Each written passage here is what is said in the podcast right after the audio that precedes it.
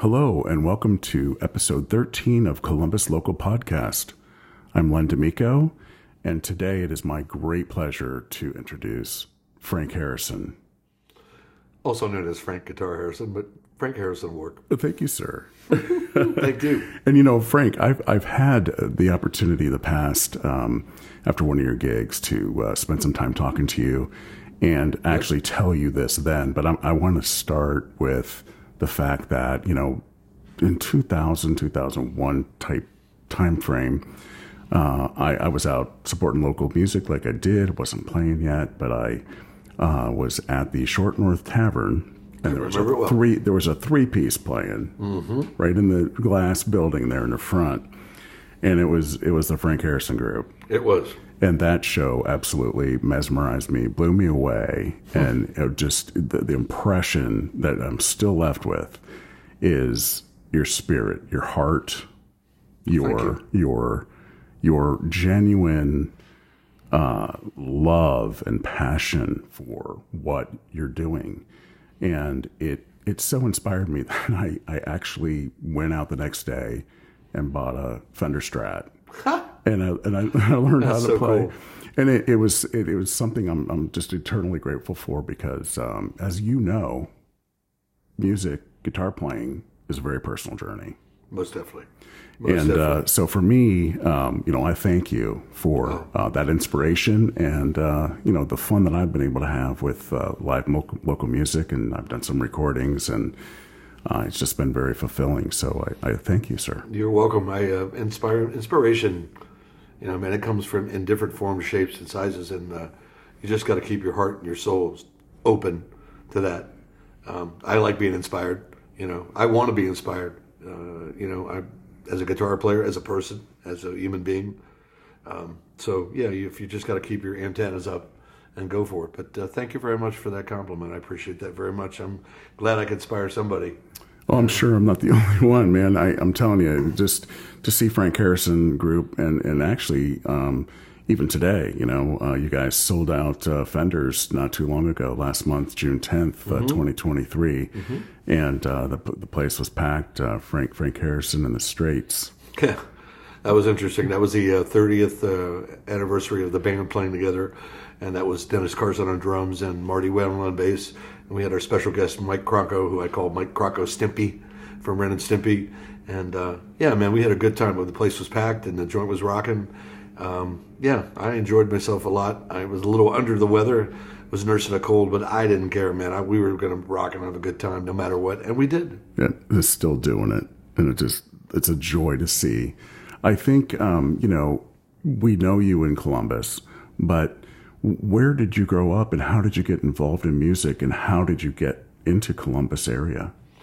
Well, uh, I was actually born in Paterson, New Jersey, um, and I, my mom and dad moved around. And ironically, uh, we lived in Akron, Ohio, for a while, and um, then we gravitated down towards uh, the Miami, Fort Lauderdale area, and uh, that's where I lived. And uh, man, you know, like a lot of people, I grew up uh, watching people go to teen dances and playing in bands and all that kind of stuff, and. Uh, uh, I, I, you know, I know a lot of people say, uh, "Man, I saw the Beatles," and I did see the Beatles in '64, and but I was 10 years old, so uh, I'm dating myself, but that's okay. Um, but I just knew that I wanted to be in a band, and I knew I wanted to play guitar. Uh, it just entranced me to do that, so I uh, figured it out and uh, saved my money and uh, worked a job, uh, washed dishes for a dollar an hour, saved my money and bought a, a 1966 Telecaster and just never looked back. And uh, I put a band together with uh, two dear friends of mine who are still alive today, Eddie and Joey Garcia from Pembroke Pines, Florida. And uh, we went out and, and rocked the nation. It was it was fun, but um, that led me to my travels and playing in bands up and down the coast of South Florida and stuff. And um, met some people. I ironically met a guy named Phil Stokes, a uh, celebrated musician from the west side of Columbus. Hi, Phil. And um, ironically, I live in Ohio. He lives in Florida. But um, he told me about, uh, you know, High Street and uh, Woody Hayes and uh, the Agora and Mr. Brown's. And again, I'm dating myself, but don't care. And uh, I was entranced with that. I thought that was kind of cool. I was like, well, you know, it's good to know. But I, I actually had bigger plans. I ended up deciding to uh, uh, go out to California, uh, Hollywood, California, to be exact. And I was out there um, and hanging out with some of the guys from uh, Tom Petty and Heartbreakers, particularly Stan Lynch, the drummer, and um, him and a guy named Carl Patty on bass, Steve Soren guitar, and uh, Marty Whalen, not Marty Whalen, what am I saying? Marty Jourard played keyboards and sang. They had a band called Road Turkey. They were a real famous band in Gainesville. Uh, they used to do a lot of the same shows with Tom Petty and Mudcrutch or Tom Petty and Heartbreakers. And so uh, they said, come out to LA. I did. Uh, I ended up out there in May of 76. And um, How, how'd you get out there, Frank? I, I, I got a I got a car. Uh, it was called a drive-away car, and um, I, so I- that's a thing. That was a thing. A driveway. it was it was literally was you could take these cars. The story that I got was that you take this car. Mine was like '74 Malibu, and you drive it for a customer across the United States for them. They didn't want to have it shipped by train or whatever. I guess you could do that, but they didn't want to do that. And like I was telling you earlier, I said, I, hell, I don't know. In retrospect, it could have been loaded with drugs, but I didn't have that uh, problem, thank God. But uh, I drove across the bottom part of the United States and. Uh, I saw the Superdome, which I thought was like a spacecraft from another world, and uh, drove across Texas. That was hilarious. It took literally 24 hours to get across Texas. Unbelievable. And then, um, uh, let's see, New Mexico and Arizona. That was interesting. Hot with with no humidity. I was used to humidity in Florida, so um, got to um, Hollywood, California. I literally lived uh, two blocks in from Melrose Studios, where they had uh, Happy Days and and uh, Laverne and Shirley and all that. And uh, I we put a band together, and uh, we started playing around the local Hollywood, Los Angeles area, and uh, we were trying to play originals and become rock stars and all that. And um, uh, I could. Uh, it was just so surreal to live in in, in Hollywood. I mean, back then you saw a, a pink Rolls Royce, you're like you're in Hollywood. You know, it's like there's there's Linda Blair, but her head's not spinning around. You're in Hollywood. Uh, so it, it was interesting. I don't regret it. Uh, it was very cool to to see the sights, um, but. Uh, after about six months, I'd had enough. I'm like, I, I got to get out of here. This place is giving me the heebie-jeebies. So I, um, where were you? Where were you staying? I was actually staying. Uh, my first my first place to stay was actually in a closet, um, and yes, I was closeted, but not that type of closet.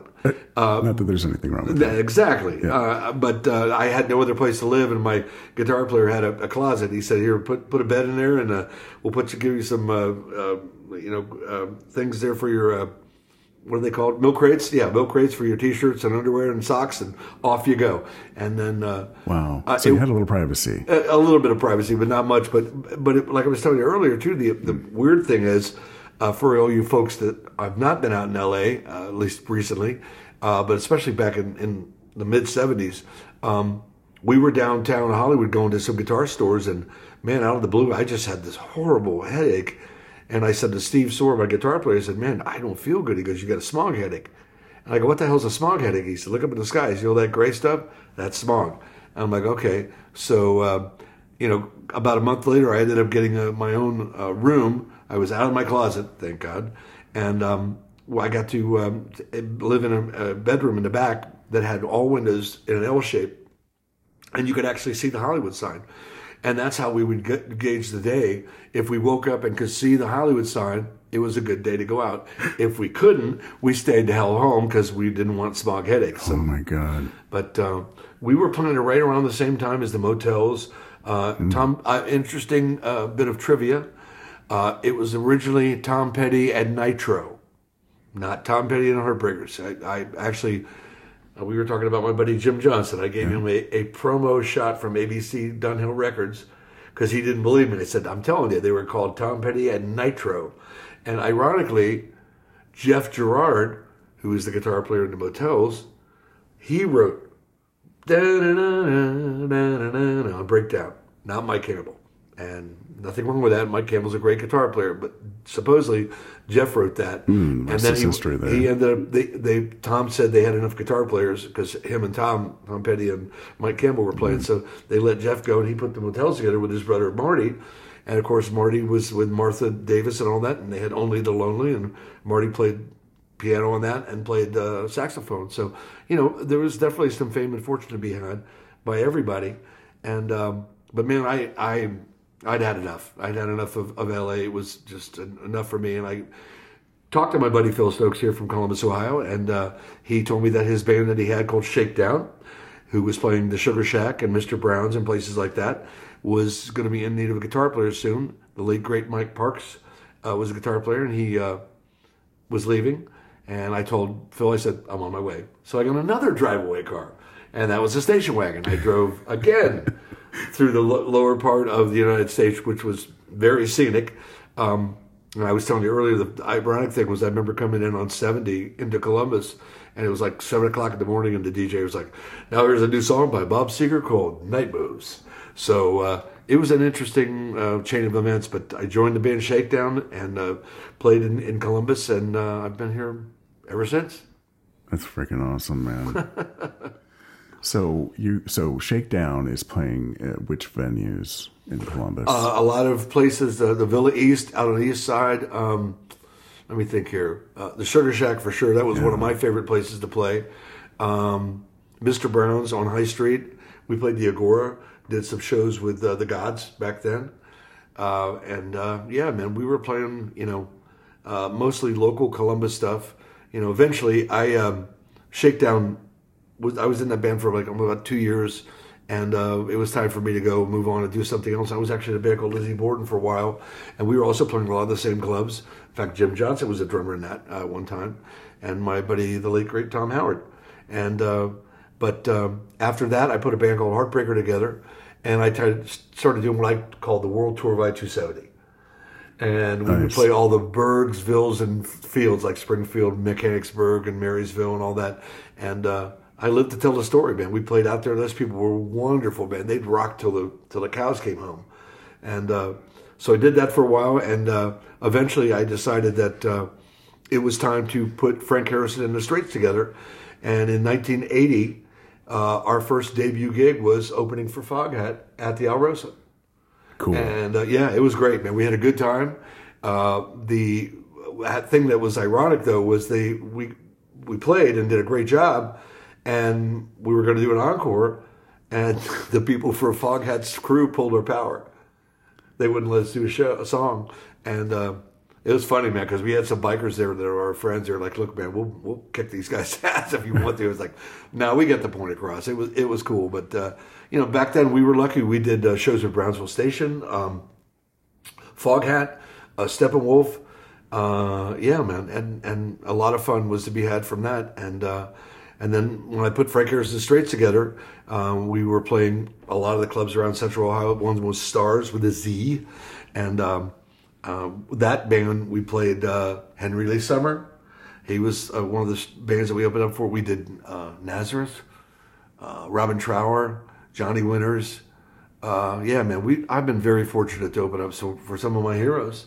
You know, I will tell you an interesting story. Um, I got to meet Cub Koda from Brownsville Station. We opened a show for him at the Cafe Rock and Roll, which is literally right across the street for you people that'll remember this, and I know you will, from Mr. Brown's.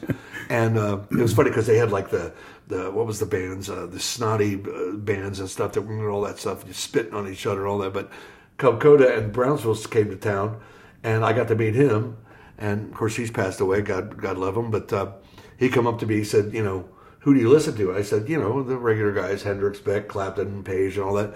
And he goes, "Well, do you like Elvis?" And I said, "I love Elvis." He goes, "Good, we're best friends now." I said, done. So him and I hung out and talked a little bit about guitars and this, that, and the other thing. And he gave me his address and up in Grass Lake, Michigan. And I, I wrote him a couple times and we talked. And next thing you know, Brownsville was signed to Epic Records and they're on tour with Triumph. They're playing Vets Memorial. Yeah. And so I had a show at the, at the Sugar Shack and with Lizzie Borden. And um, I called the box office at Vets Memorial and I said, hey, could you get a message to Cub Koda? Please tell him that Frank Harrison's playing at the Sugar Shack. If he has some time, please come in. And uh, lo and behold, man, it's the end of the night. It's two o'clock in the morning. The lights come up and we're, we're getting ready to leave. And I hear, Harrison? I'm like, yep. He goes, I'm mad at you. I said, What are you mad at me about? He goes, You didn't ask me to jam. I go, You want to play? He goes, Yeah. I said, Turn the lights off. We're going to rock. And uh, Cub came up and played uh, Roll Over Beethoven and uh, a bunch of Chuck Berry stuff. And uh, he was very cool, man. He's, I said, How did you know it was me? Because your tone. I'm like, Well, I appreciate that. And then the other one that killed the other one that killed me, Len, uh, to this day, I still can't believe it, is, is uh, Frank Zappa came in to see us play. Yeah. And uh, Zappa was on tour with the Zoot Allures album at Vets. And our second drummer, we had a guy named Scotty McMillan on drums and Robbie Stokes on guitar, Phil Stokes on bass, and me on guitar, and that was Shakedown. And um, uh, we were playing the Sugar Shack, and Zappa was playing Vets. Well, Jerry Herteg or Hall, or whatever you want to call him. He's got two names, Mission Impossible. Um, he's very good friends with Adrian Belew, and Adrian was one of the guitar was the guitar player with Zappa, and so um, uh, we we ended up getting backstage and, and talking to Zappa before he got ready to play, and uh, I gave him a yellow T-shirt that had Frank Frankenstein on it. And he goes, I got a son that'll dig the shit out of this. That's and cool. he was just so cool, man. And I, I asked him about uh, the song Zoot Allures.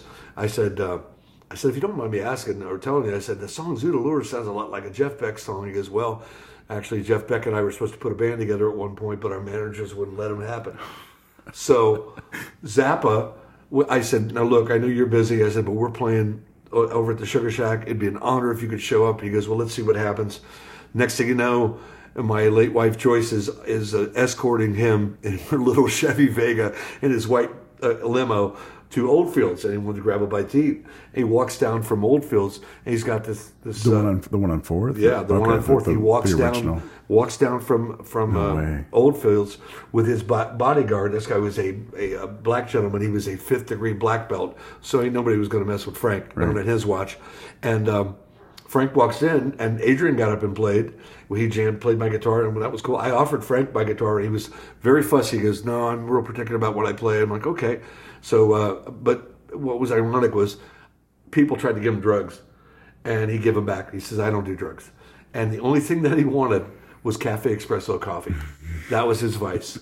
And so he sat there, and it was it was so surreal, Len, because we're out there playing "Rock and Roll All Night" by Kiss, and here's Frank Zappa da- dancing with some woman that asked him to dance, and he just gives me that look, and I'm like, "Bravo," you know, and, and I'm like, "Oh my god, I can't I can't believe this." Frank Zappa's That's dancing to Kiss "Rock and Roll All Night." Real man. So the end of the night, we're getting ready. He's getting ready to leave, and he's standing in the in the, the, the entranceway to the Sugar Shack. And I walked up to him and said, "Listen, I can't tell you enough how I'm honored that I am that you showed up." I said, it's, "I just," come, he goes, "Well, I had a great time."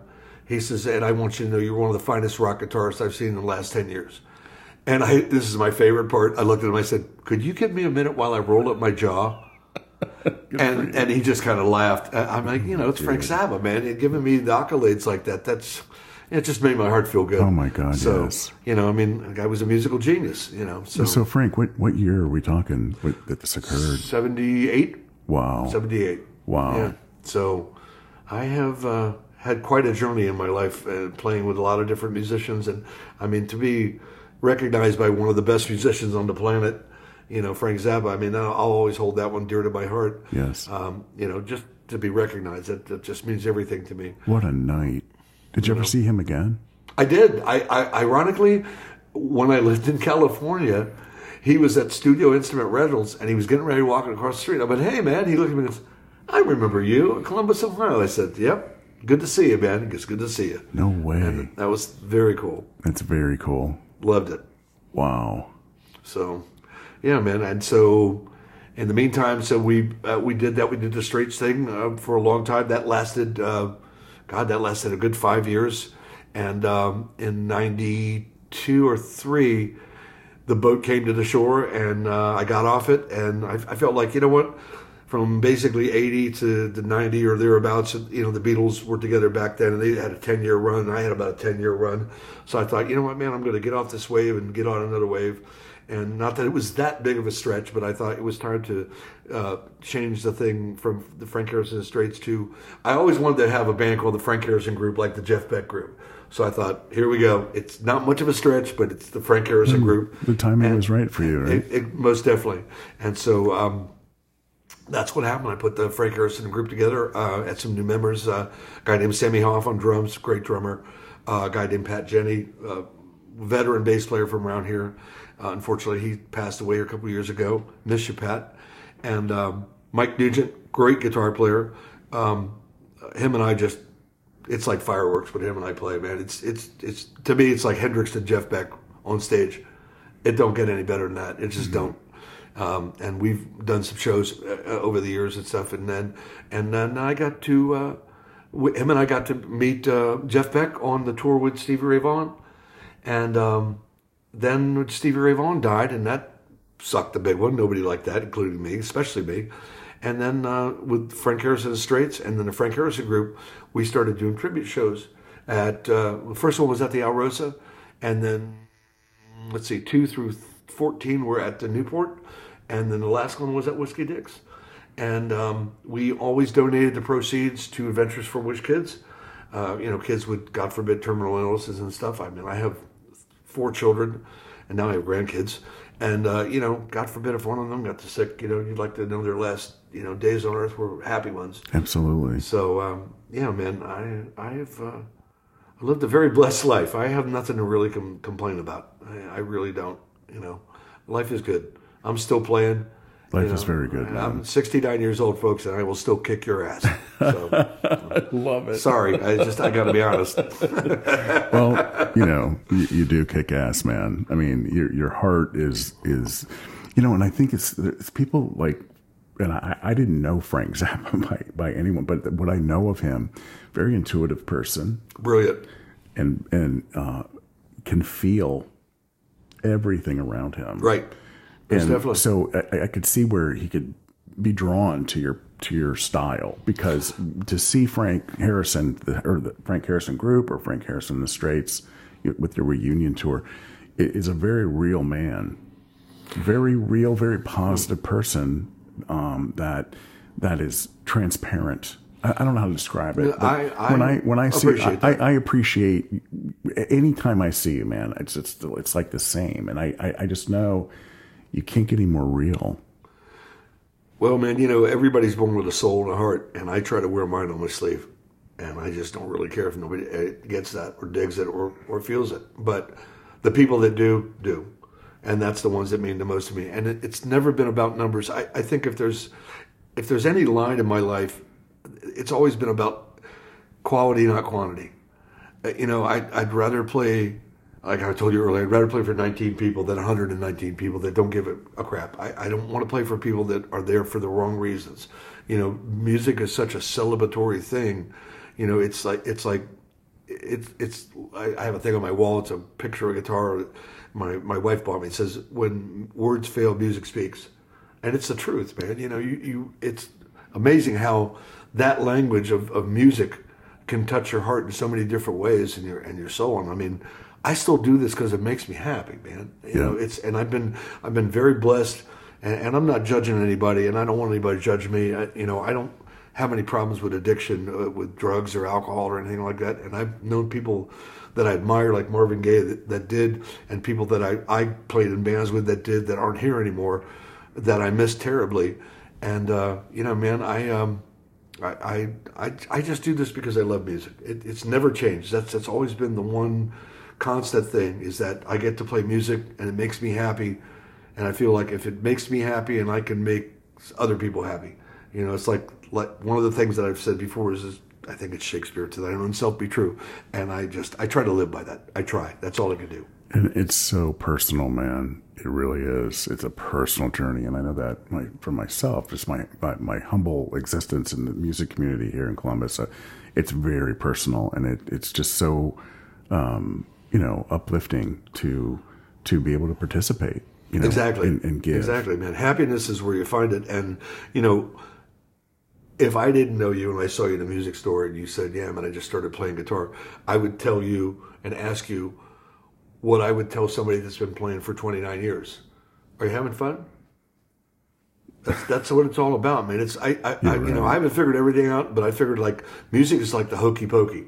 That's what it's all about. You know, you turn yourself around and keep playing guitar. But you're so real. The person said, "Well, you know, man, I don't really have fun." Then you'd probably respond with, something like, let's find something else for you that you Right. can enjoy, Right, right. right? Yeah, I mean, what what I do is not for everybody. I'm not saying that it makes me better than anybody. It's just I found at an early stage in my life that this was my passion. Um, you know, man, uh, you know, when I was growing up down in Florida, I I uh, played baseball. I played football. Uh, couldn't play basketball. Saved my life. That was another story. But football, and baseball, I liked, and, and you know, I, you do that for your your parents' approval. You want your father and or mother to be proud of you, and I know they were.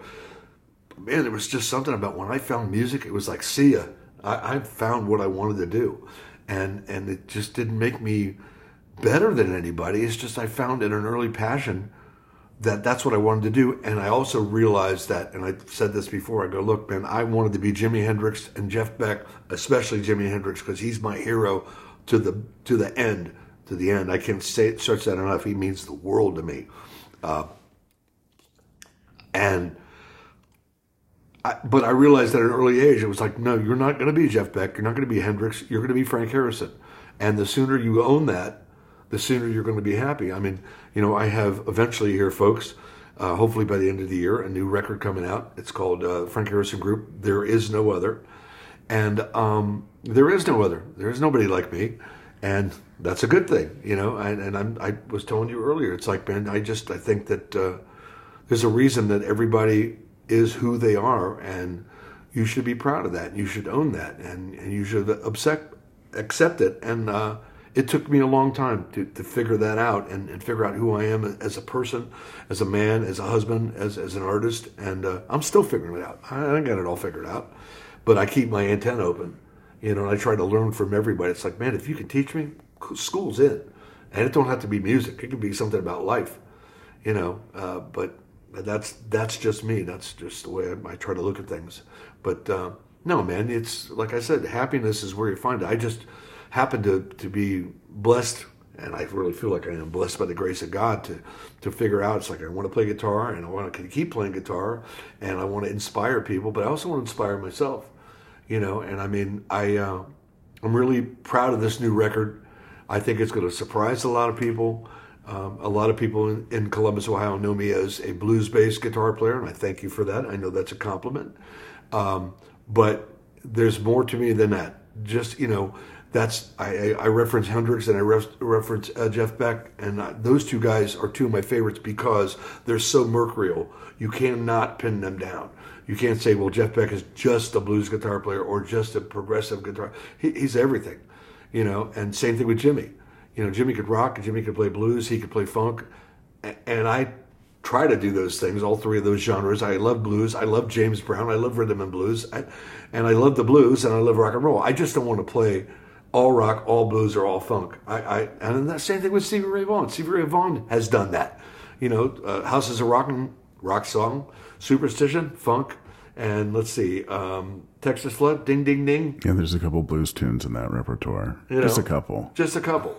you know, I mean, so, uh, man, I, I just want to do the things that, that make me happy. And um, I guess if I can say anything to anybody out there in radio land, man, just be true to yourself. Find your passion. Find the things that make you happy. Don't worry about what everybody else is doing. Don't worry about finding an audience. Your audience will find you.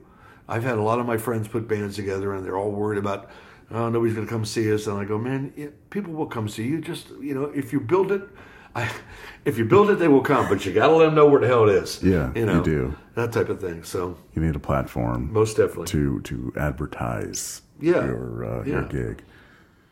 Well, we have we have some of those these days. yep. You know. So, um, your your first album was was your was your first album, your Heart and Soul Right. album. Yeah, heart and soul. And that that Um, was pretty eclectic. It wasn't just totally one genre. There was it.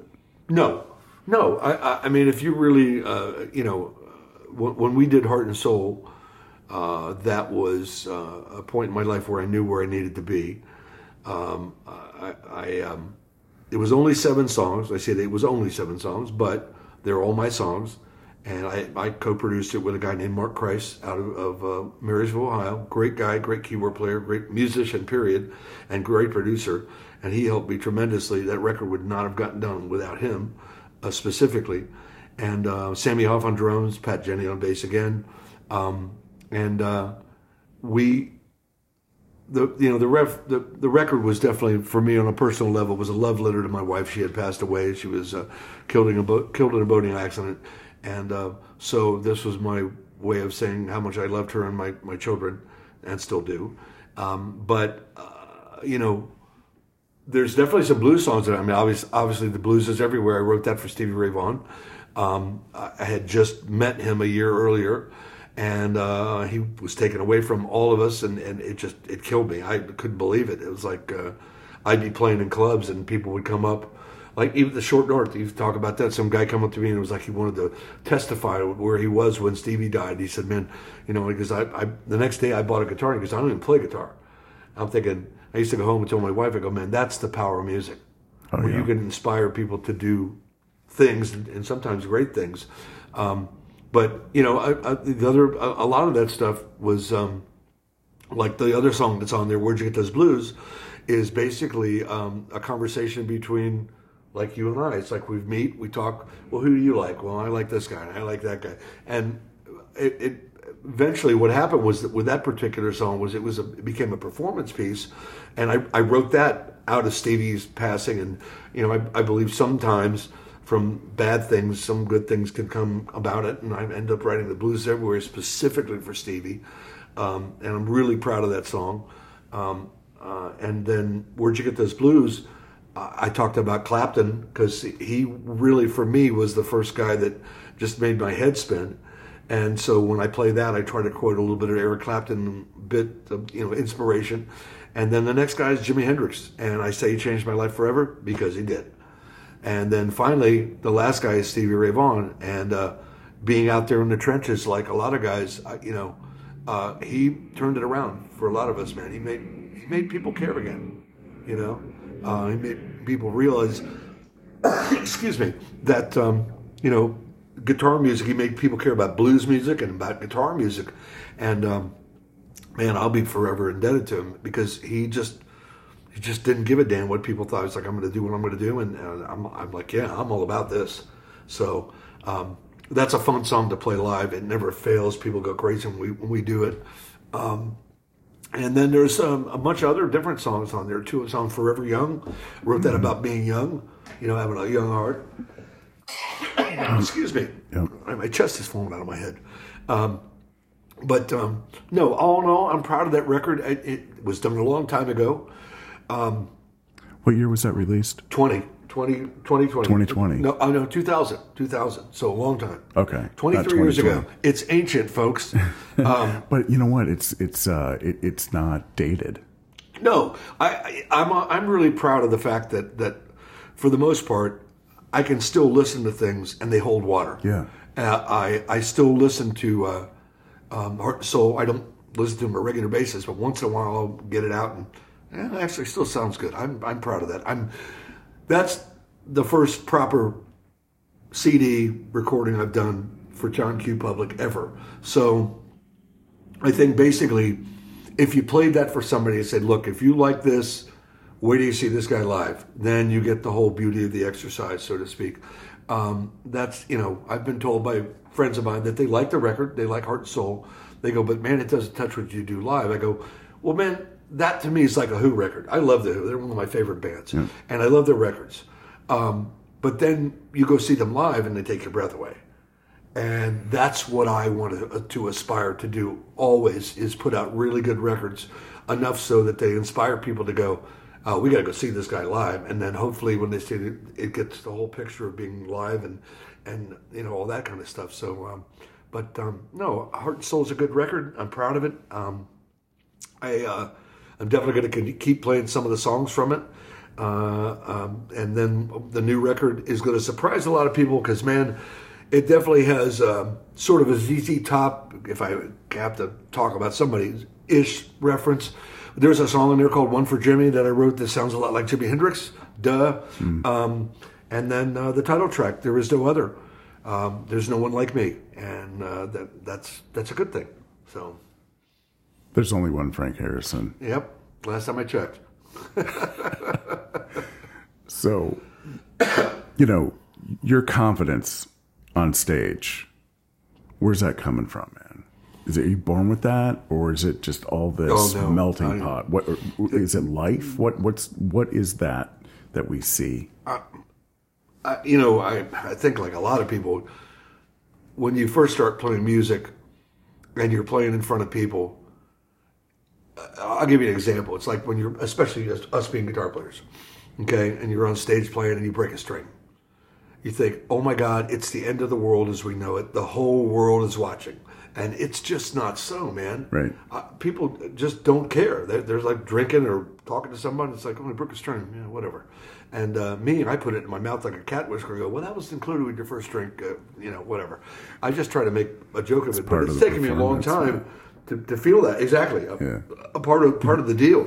And, um, um, but no, it, the more you do this as far as the confidence thing goes you know like i told you earlier when i'm on stage i am 10 foot tall and bulletproof i ain't afraid of anybody nobody muhammad ali could come back from the dead and just bring it i don't care and that's not arrogance that's confidence confidence it just it is um, and you have to learn how to have that when you're on stage and, and show people that if you can't show people while you're on stage, you got no business being there. I, I truly believe that. And I mean, I've been the opening act many times. I've been the middle act a few times, and I've been the headliner many times. If you can't show people while you're the headliner, you got no business being it. So when I go out to play, I'm out for blood. You know, I, you- I, I you- just I just am. I am ten foot tall and bulletproof. Now, you know, off stage, that's a different story. I'm just as, as a decent human being as, as you'll find. I will talk to anybody about anything. Uh, if you want to play my guitar, you can play my guitar. You want to talk to me about my pedals or whatever. I, I have no problem with that. But I'm on stage, yeah, it's it's it's go time. Yeah, you know, is. because because I I think and you bring it, man. Well- every song, every show, you're you're that that, and that's really. Thank you for sharing that. Well, I mean, one thing. I, I appreciate you saying that, and I appreciate the compliments and the accolades. But you know, it comes from a place where, like I've said before, people are jaded, and people have that what I call a Missouri attitude. You know, the show me. The Missouri's the show me state. So you know, for all you people out there in radio land that don't know me, come see a show. Everything I'm saying, I can back up. Everything. Okay, uh, I, I hope that you feel that way. I know I feel that way, but people are jaded. They think they've seen it all, heard it all, done it all. And my attitude is, until you see me play live, you ain't seen it all, you ain't heard it all, and you certainly ain't done it all. The end. So uh, that's I can't make it any simpler than that, man. And if that sounds like ego, well, I guess guess it is. But here's the thing: when you can back that up, you can say that. I can back it up. So there it is. How do we how do we stay in touch with you? How do we how do we know? You know, I know you've got a couple of projects coming, but you know, how would we know? Do you? Uh, I, uh, my best place to reach me right now is uh, on Facebook, like everyone else, and that's uh, uh, the Frank Harrison Group on Facebook. so you're publishing, you know, when when you're going to perform somewhere Most live, or Most when def- your CD, or when your new album's coming, Absolutely. or an EP, or whatever Yes, you're. Mm-hmm. going to be doing. So that's good. So we find uh, the Frank Harrison Group on on Facebook. Yeah, and we're what we're hoping to do is um, once this record's done, I've, I have um, the expert womp bam boom drummer Keith Pickens on drums. Hi Keith, and myself, and uh, we are going to have a bass player to be named at a later date, and uh, we're hoping that once this is done, to go over to Europe and play. And we're hoping that once that happens, we're hoping to come back to Columbus, Ohio, and the rest of the world and play. And uh, yeah, looking to get out and, and tear it up. I'm so glad this COVID thing is over and everybody's out to see bands again. Yeah, as am I, and yeah, I think it's just um, it's just refreshing, you know, to to uh, see you here uh, this evening. I, I I can't thank you enough for making the time, Frank. Um, we, My pleasure. We got about ten minutes, but I um, do you have enough time to talk about uh, the Ted Nugent story? Oh, sure. Oh, sure. Okay, let's. roll. I don't know how to place it because you said make sure I talk about the Ted Nugent story, and I, I didn't want that to go away. I wanted. Well, I didn't want to lose the opportunity. I would say probably like, and I'll reference my my uh, uh, partner in crime there, uh, Mark Chatfield. He's uh, most of you people know from Bob Seger and the Godz and all that, and he's you know led the rock and roll life, and probably has got more stories to tell than I do. My story about Ted Nugent is this: I grew up down in Hollywood, Florida, and Ted Nugent was in between record labels. He was playing a club in Miami called The Place. It was on 27th Avenue, and he had three shows to play, and he played Friday night, and when he got done, he asked a friend of mine, uh, a guy named Angelo Nonocchio, and if he would carry one of his guitars. And he goes, "You carry my guitar." He goes, "Okay." So Angelo picks his guitar up, and there was all these people, and Andrew, Angelo, Angelo got claustrophobic and took the guitar home. And so in Pembroke Pines, Florida, I get a call from my brother Tommy. I'm have two other brothers, my brother Steve, my brother Tommy, my middle brother. He's younger than me, and he calls me. He says, "Hey, um, I'm with Angelo. We have Ted Nugent's guitar." I said, "Tommy, I don't have time for this." He goes, "I'm I'm serious. We got it, and we'll be over in ten minutes." And came over. It was the Cat Scratch Fever guitar. It was the Blonde Bird Byrdland. And so I said, "What are you going to do with this?" He goes, "Angelo goes, I'm going to keep it." "You're going to keep it?" And I'm, you can't do that. He goes, "I'm going to put it in the bed. I'm going to keep it." I said, "You can't do." I said, "Number one, you don't keep anybody's guitar. Number two, you don't keep Ted Nugent's guitar." So in the meantime, on WSHE, she's only rock and roll, they were offered a thousand dollar reward for the return of, of the guitar. In retrospect, I should get the thousand dollars, Ted. But at the time, I was such a fan of Ted Nugent's that I didn't care. I, I, I just, I was a fan. So we, um, we called down at the, the local Holiday Inn down by the club, and they said, yeah, he was at the club jamming. Now, the club, to give you guys an idea of what it would look like, it would remind you of the Alrosa right?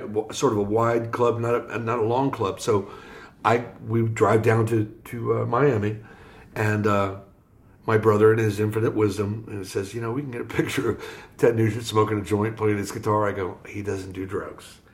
He, just at the end, he doesn't do drugs. He drinks Vernors ginger ale soda, you know. And so we get down there, and I'm like, okay, Angelo, go. And he goes, uh, I'm not going in. I said, well, what do you mean, man? I said, we're bringing the guy's guitar back. He said, I'm not going in. I'm like, okay. So I get out of the car. I walk in. Here's Ted Nugent on stage jamming with his Black Byrdland. He's jamming with his band. It's 2, 3 o'clock in the afternoon. So um, I said, hey, Ted, come here. I need to talk to you about something. He goes, what's that? I said, your guitar. He goes, oh, that. So here's Ted Nugent and I walking down the front of the club to the back of the club. And my buddy Joe Garcia gets out of his 64 white Chevy Impala, and there's Ted Nugent's guitar. Excuse me. And um, he looks at it, strums the strings, and he looks at Angelo. and I was never that close to that Midwestern twang. And he goes, I just want to know one thing. What possessed you to do that evil, deviant thing and take my guitar? And Angelo goes, Well, there was all these people and I couldn't find you. Come to find out later, Angelo was tripping on LSD. Oh, jeez. Didn't mention that. So that would have been nice to know. So needless to say, Ted Nugent goes, well, you know what? I was going to barbecue you in oil and put you in 10 feet of cement, but I'm not going to do that. But he walks up to Angelo about three feet from his face. He goes, but I'm going to tell you this. Don't you ever take someone's guitar, because next time I will take your life.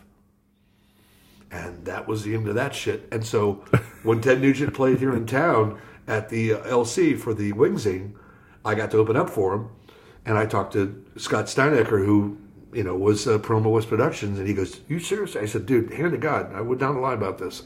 Hell, I still have one of his guitar picks that says Ted Nugent on it."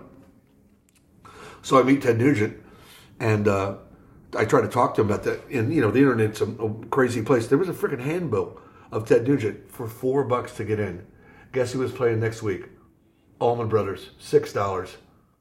Those were good times. Those were good times. And man. and so that that Saturday night that I got his guitar back for him, Ted Nugent saw me. He motioned me back. He said, "Hey, thanks for getting my guitar back." So I'm sitting in the back of this black Lincoln Continental with Ted Nugent talking. I go, "Dude, I'm happy to do it." I said, "I saw you play on my uh, 14th birthday or whatever the hell it was." And I said, you, you, were just amazing. You inspired the hell out of me." And uh, so when I met him here in Columbus and I tried to talk to him, he completely blew me off. And I was like, that's okay. Because next time he comes to town, he can open for me. Oh, there you go. and so, that, ladies and gentlemen, that is how we will end episode 13, and like which Jimmy, is a and, number. And like Jimmy Durante says, trust me, folks, I got a million of them.